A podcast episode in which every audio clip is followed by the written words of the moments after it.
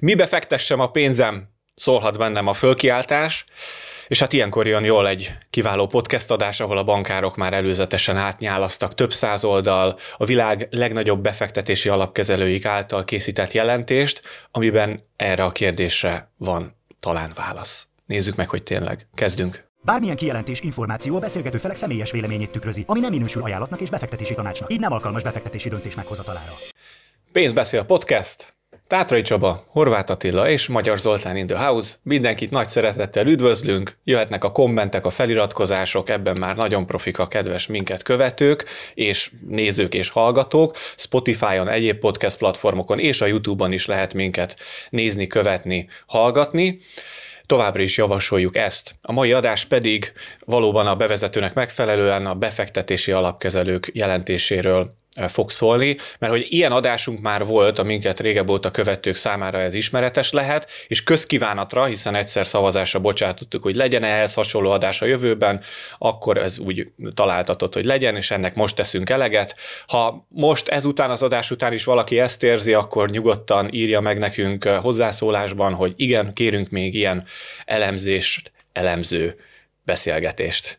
A a lényege ennek a beszélgetésnek az lesz, hogy időnként mindig, talán negyed évente a leggyakrabban közzé tesznek nagyon híres nagy alapkezelők olyan jelentéseket, amikben megpróbálják latolgatni, hogy valójában mi fog valószínűleg történni a jövőben, és azért ezt halandó ember konyhanyelvre lefordítani nem mindig képes, mi most erre vállalkozunk, úgyhogy Attila, én átadom neked a szót, hogy egyáltalán kik ezek, mik ezek az alapkezelők? Szóval a világ legnagyobb alapkezelőinek nézzük végig az elemzéseit, ők például Fidelity, BlackRock, HSBC, JP Morgan, Charles Schwab, igen, Partnerbank, ah, akkor... Seeking Alpha. Seeking Alpha-ról is eh, szemezgettünk egy kicsit Deutsche Bank, neki is megnéztük az elemzését, talán ennyi, így ennyi. hirtelen. Ez egy pár száz oldalnyi szöveg így angolul, az alapkezelők negyed évente bocsátanak ki ilyen kisebb összefoglaló elemzéseket, évente meg egy sokkal nagyobbat. Azért érdemes rájuk figyelni, mert hogy a világon a legtöbb pénzt azt ők menedzselik, ez ilyen több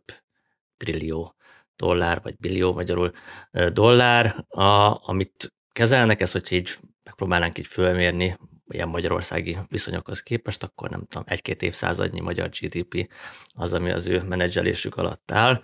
Gyakorlatilag az összes nagy részvénytársaságban ezek az alapkezelők a fő tulajdonosok, Úgyhogy azért érdemes figyelni arra, hogy ők mit gondolnak a világról, mert valószínű, hogy ők is majd ez alapján teszik meg a tétjeiket. Nekem meggyőződésem, hogy a világ leggazdag, leggazdagabb emberei nem is ilyen Elon Musk, meg ilyen karakterek, akik a színpadon vannak, hanem valószínűleg ilyen nagy alapkezelők tulajdonosi körében kell keresni, vagy tudja a fene. Ott ülnek a 120. emeleten, szivarozgatnak, Így van. és onnan és senki nem és ismeri őket. ránk. és senki nem ismeri a nevüket, viszont rengeteg pénzre, amik csak az alapkezelőknek meg a fő termék a befektetési alap, ami Így van. Felforgatta a befektetési világot. És ugye azt érdemes hozzá hozzátenni, hogy ezek az alapkezelők, akiket összegyűjtöttünk, és a felsorolásból kimaradt a Franklin Templeton, mert még azt is Ó, igen. megnéztük, de zárójel bezárva, tehát hogy ők azok, akik a, a piacon lévő eszközöknek közel 80%-át birtokolják, vagy akár már meg is haladják, ez ugye plusz-minusz, de hát azt lehet látni, hogy a, a többség. És hogyha ők általában, és azokra fogjuk a, a mai adást felfűzni, hogyha egy iránymutatást adnak, akkor érdemes a szavukra odafigyelni, mert valószínű abba fognak felvenni pozíciókat, és hogy ne menjünk a piaccal szembe, érdemes nekünk is ezt a farvizet meglovagolni.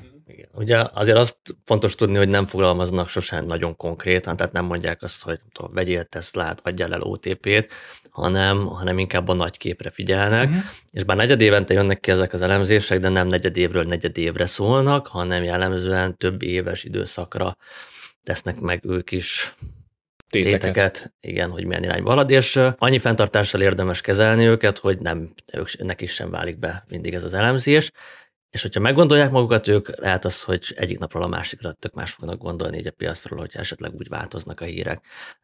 Gyorsabban tudják ők meggondolni magukat, mint hogy lefrissítsék az elemzésüket.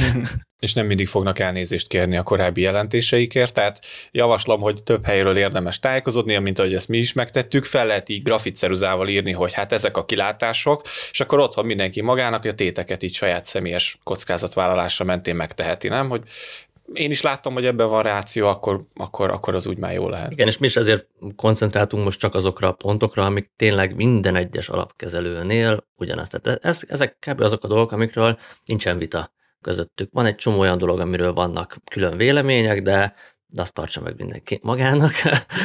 Most mi inkább azokra figyelünk, hogy mi az, amiben itt nagyon nagy az egyetértés. Konszenzusos jelentés, elemzés. Így van. És hogyha már ugye előretekintésről van szó és elemzésről, akkor nem lehet a, a jövőt megtippelni, vagy legalábbis esélyeket latolgatni anélkül, hogy ne nézzük meg, hogy most hol vagyunk, és mondjuk az elmúlt negyed évben honnan jöttünk. Az utolsó januári első negyedéves elemzésből az derült ki, hogy egyöntetően mindenki arra számít erre az évre, hogy majd jelentősen csökkenni fog az infláció, és egyébként egy enyhe recesszióba fogunk globálisan belecsúszni. Na most ehhez képest egyébként, ami kiderült, hogy az infláció az inkább egy ilyen ragadósabb sztori, nem akar jelentősen, tehát a két százalék felé visszamenni, és a, a látó határon sincs olyan hónap, így előre az elemzésekből nem derült ki, hogy el fogjuk érni mondjuk egy fél éven belül, vagy három éven belül, tippelgetések vannak, de nyilván rengeteg mindentől függ.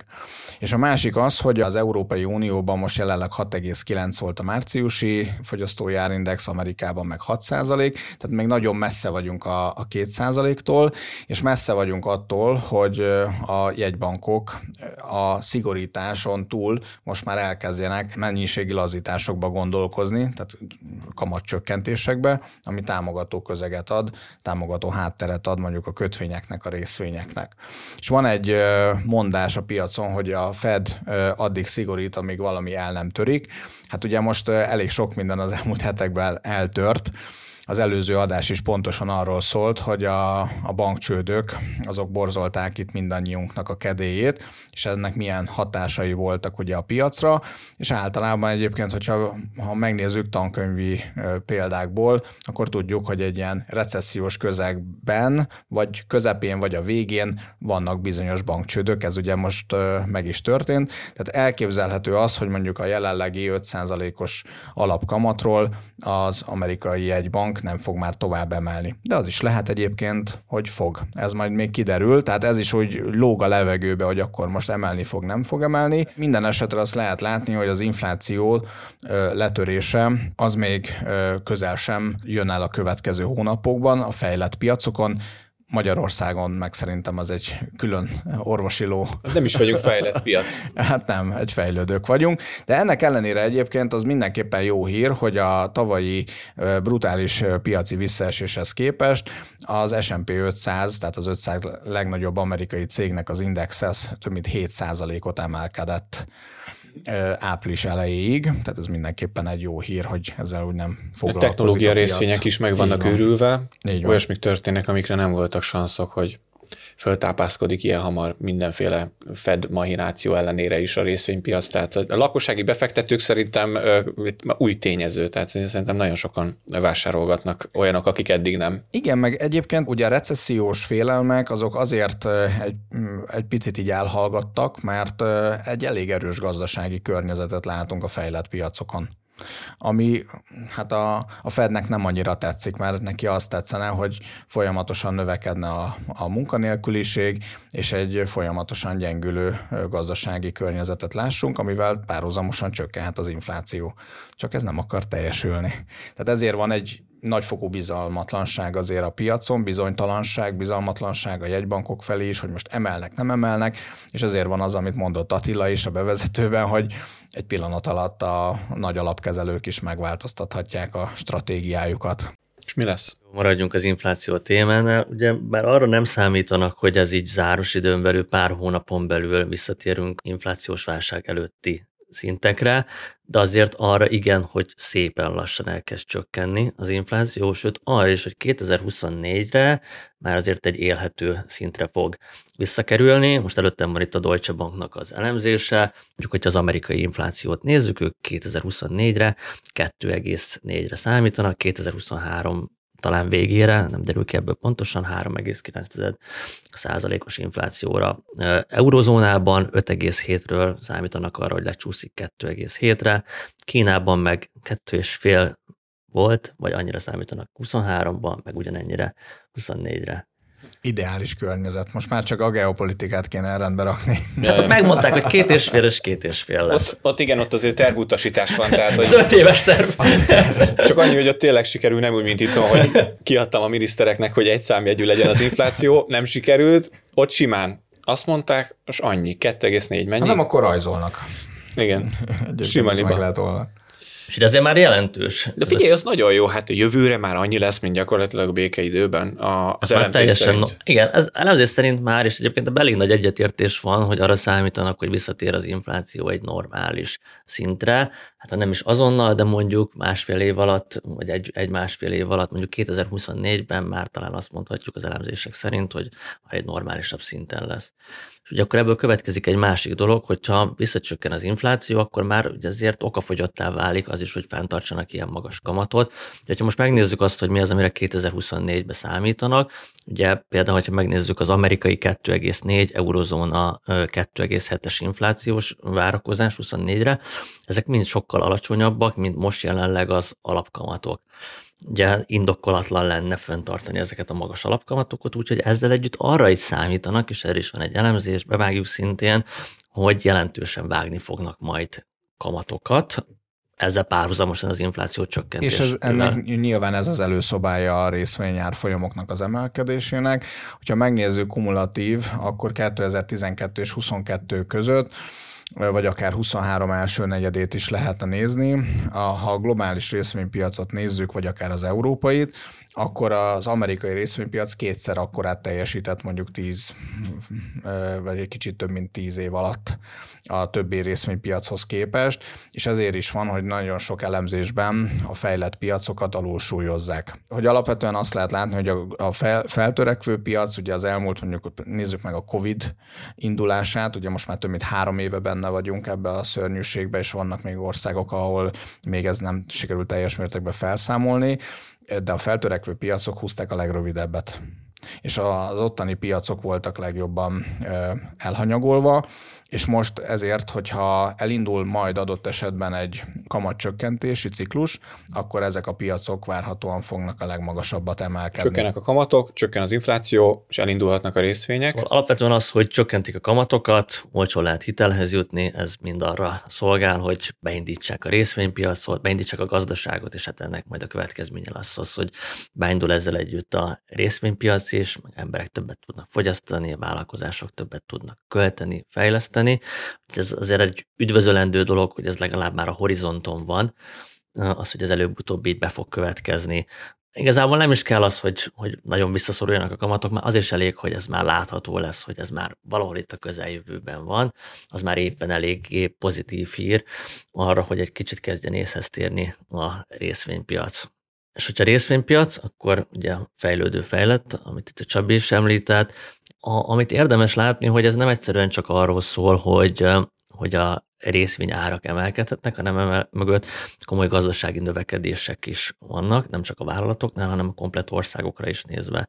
Van egy úgynevezett ilyen bázis hatás, ami azt jelenti, hogy ha mondjuk valami tíz egységről indul, onnan fölmegy öt egységet, akkor az 50 százalék emelkedés. Ha valami százról indul, és onnan megy föl öt egységet, akkor az csak 5 százalék. És valahogy így néz ki most a fejlődő meg a fejlett piac is. Ugye a fejlődő piac ide tartozik Kína, India, Brazília, gyakorlatilag a világ országainak, nem tudom, 80 százaléka a nagy része, ezek, ezek azért sokkal alacsonyabb szintekről indulnak, viszont nagyon nagy a lakosság, nagyon nagy tér van a növekedésre, volt ezekről már korábban szó, például az indiás adásunkban is. Ha megnézzük azt, hogy mik ugye a várakozások a növekedésekre, akkor azt lehet látni, hogy GDP növekedések Amerika 0,7, 23-ra, 24-re 1,1, eurozóna 23-ra 0,5, 2024-re 1,1 százalék. Na most ehhez képest, hogyha megnézzük azt, hogy mondjuk Kínában mi a növekedési várakozás, akkor 23-ra 5,5, 24-re 5,3, ötszöröse.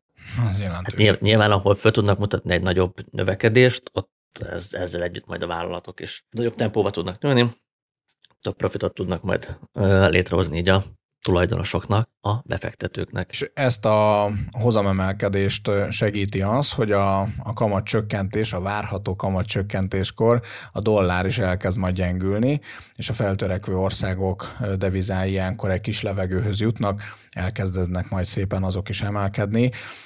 És hát természetesen hozzátartozik a, a Kínához, hogyha már ennyit beszéltünk, ami tényleg befektetési szempontból megkerülhetetlen ország, illetve régió vezető, hogy azért a geopolitikai feszültségeket nem szabad a sútba dobni, nem szabad elfejteni, folyamatosan cirkálnak Tájván körül a kínai hadihajók, tehát alapvetően magas kockázatvállalással és hosszú távú befektetési futamidővel érdemes mondjuk egy Kínát megvásárolni.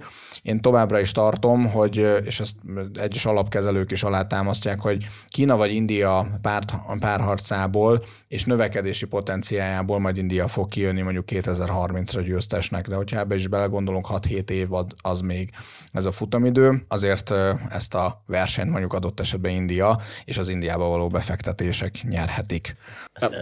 Itt pont erre ez a jó példa, hogy India a 10 egység, amin 5 egység az most könnyebben elérhető, mint a 100 egységes Kínánál, ahol 5 egység az meg nem lesz olyan jelentős. És geopolitikailag is és komoly problémák vannak, igen. Sokkal. Igen, igen. Most szerintem az azért is jó, hogy szóba került, mert hogyha valaki ezen nem akar ugózni, meg úgy érzi, hogy ez az egész ilyen politikai játszmák, ez egyébként is baromira beláthatatlan, főleg egy átlagember számára, hogy most itt a, a nagy világpolitikában mi, mi zajlik a színfalak mögött.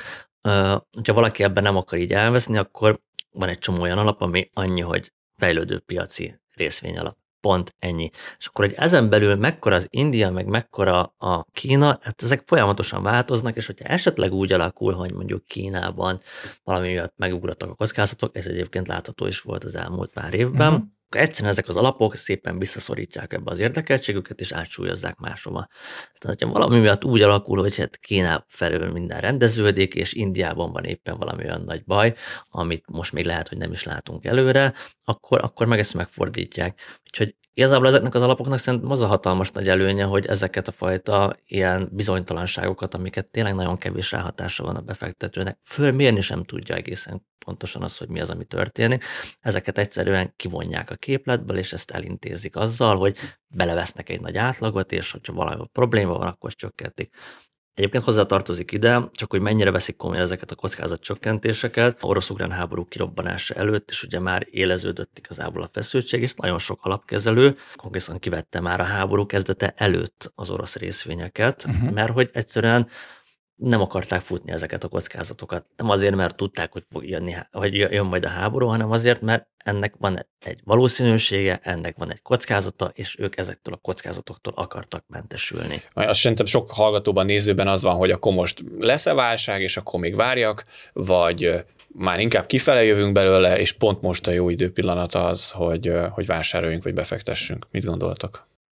Legjobb idő, mikor van? Tegnap. Amikor az embernek van pénze. Igen, ezt a Franklin Templeton mondta. Oké, okay, tehát ha van pénzük, akkor be lehet fektetni, de hogy, hogy mi az, ami támogatólag hathat erre a, a, most, vagy a mostani környezetben?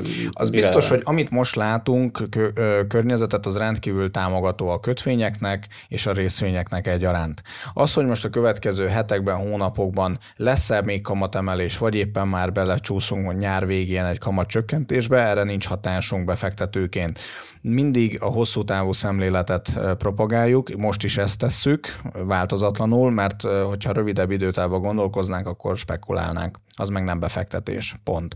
6-7 éve nem voltak ilyen vételi lehetőségek a kötvénypiacon. Tehát, hogyha valaki fél az inflációtól, de nem szeretne nagyot kockáztatni, akkor infláció követő állampapírokat, vagy éppen olyan megfelelő high yield, magas kamatozású kötvényeket, állam, vagy vállalati kötvényeket is lehet vásárolni, vagy éppen alapokat, alapokon keresztül mert ami lehet, hogy mondjuk a tavalyi évben esett 5, 10, 15 vagy akár 20 százalékot is a kötvények, amik nagyon ritkán szoktak ekkorát ingadozni, de megtörtént, az most kiváló vételi lehetőséget biztosít, és hogyha fél éven belül bekövetkezik egy kamat csökkentés, egy normalizálódás a piacon, és a ragadós infláció az tényleg megy a célérték felé, a, a kötvények kiváló befektetési lehetőségeket fognak egyébként nyújtani, és ezt nagyon sok alapkezelő is alátámasztja, és felülsúlyozzák, főleg egyébként a feltörekvő piaci kötvényeket, és egyes vállalati kötvényeket. Említettem például egy infláció követő állampapírok, és ugye ez van Amerikában is, Európában, nagyon sok ország, Magyarországon is,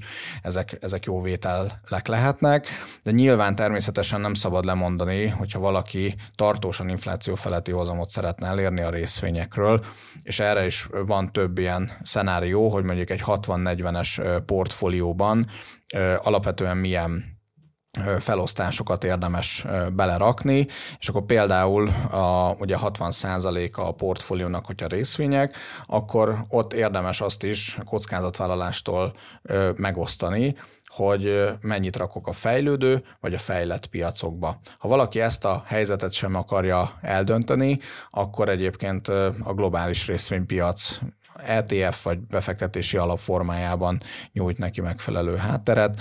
A kötvényekben meg most aztán tényleg nagyon egyszerű válogatni, mert rengeteg ö, opció van. És még egy összevetés, 1949 óta medve piacoknak a visszaesését vették gorcső alá. Az jött ki, hogy az azt követő, tehát a medvepiacról akkor beszélünk, amikor legalább 20%-ot esik a részvénypiac, az azt követő 12 hónapban 47,5 százalékos részvényárfolyam emelkedések következtek be. Átlagosan, igen. Átlagosan, azt láttam ezt az ábrát, ez igen. nagyon kecsegtető. Nem kell félni a válságtól, meg is lehet szeretni azt, illetve Igen. mindenkit tájékoztatunk arról, hogy éppen válság van, akármennyire nem tűnik jelentőség teljesnek. Még van benned egy gondolat? Kötvényekkel kapcsolat van még, ugye, amit az alapkezelők, amiben egyet értenek, volt is már szó egy pár adással korábban arról, hogy hosszú kötvényeket érdemes ilyenkor zsákolni, mert hogyha ugye megnézzük azt, hogy most a akár ugye magyar állampapírból is lehet, mondjuk eurósból olyat egy évtizedre előre fixálni, aminek van mondjuk 5% hozama, ugye dollárosban is egészen magasak vannak, ott is ilyen 5-7% körüli ilyen szintek. Ugye ezeket akár 10-20 évre előre be lehet fixálni, hát már jövőre is az a várakozás, hogy ezeknek a kamatok alatt lesz az infláció, mind az eurozónában, mint Amerikában, de ezek tényleg olyan lehetőségek, amiket szépen, ahogyan majd csökkennek a kamatok, azok az elérhető kötvénykamatok is ugyanúgy ezzel szépen el fognak így olvadni. Ezt addig érdemes venni, ameddig ennyire kecsegtető az ajánlat, és minél hosszabb időre ezeket be lehet így fixálni. Hát az, hogy most megveszek egy kötvényt, úgyhogy annak már valószínűleg jövőre is infláció fölötti kamata lesz, és lehet, hogy a következő évtizedben is infláció fölötti kamata lesz, hát az nagyon jól hangzik. És az is lehet, hogy tíz évig nem lesz még ilyen jó vétel, mert a kötvényeknél az ritkábban adódik, mint a részvényeknél. Részvényeknél Pontosan. gyakrabban csípünk meg mély pillanatokat, kötvényeknél kevésbé. És még annyit hozzáfűznék, hogy gyakran beszélünk, szinte minden adásban elhangzik a diversifikáció. Remélem, hogy a kedves hallgatók is most már egyre tudatosabbak ezen a téren. Viszont arról a diversifikációs eszközről kevés szó esik, ami most tündököl és nagyobbat emelkedett, mint a részvénypiac, ami nem más, mint az arany. Ezt lehet ugye ETF formájában vásárolni, és 2019 óta egyébként a legnagyobb beáramlást az elmúlt negyed évben mérték az arany ETF-ekbe. Lehet venni fizikai formában, formában is, és meg lehet nézni, hogy már az unciája az bőven 2000 felett van. Tehát egy jelentős emelkedés van az arany terén. Ezt lehet ugye megtakarítás formájában vásárolni, egy összegbe otthon tartom vagy trezorban, és a klasszikus esetben mondjuk egy portfólióba 5-8 vagy akár 15 százalékban érdemes tartani, mert teljesen máshogy mozog hogyha itt megint hosszú évtizedeket nézünk, mint mondjuk a kötvénypiac vagy a részvénypiac. Tehát egy kiváló diversifikálási eszköz. Na ebben az adásban az alapkezelők legfrissebb jelentését vettük nagyító alá, és ebben az adásban most ennyi fért bele. Remélem, sokoknak sikerült ezzel hasznokat generálnunk. Viszont az ügyfeleinknek szoktunk negyed évente küldeni Profit Panoráma néven egy ehhez hasonló összegzést, videós szöveges tartalommal egybefűzve, úgyhogy megéri eljönni hozzánk konzultációra, ahol befektetési igények feltérképezése és ehhez kapcsolódó javaslat készül azoknak, akik erre igényt tartanak. Köszönjük szépen a figyelmet, a viszontlátásra, a viszonthallásra. A viszontlátásra. A viszontlátásra. Ez volt a Pénzbeszél az Investmentors podcastje. Ha tetszett, iratkozzon fel ön is, hogy ne maradjon le a legújabb felvételekről. Ez lenne a rövid videó, utána megjelenik a TikTokon. Nehogy fel legyen véve. Jaj, jaj, jaj. Most mondtam, hogy hol van a felkelők titkos bázis. Báza keretjén van. De nem mondom el többet. Jó.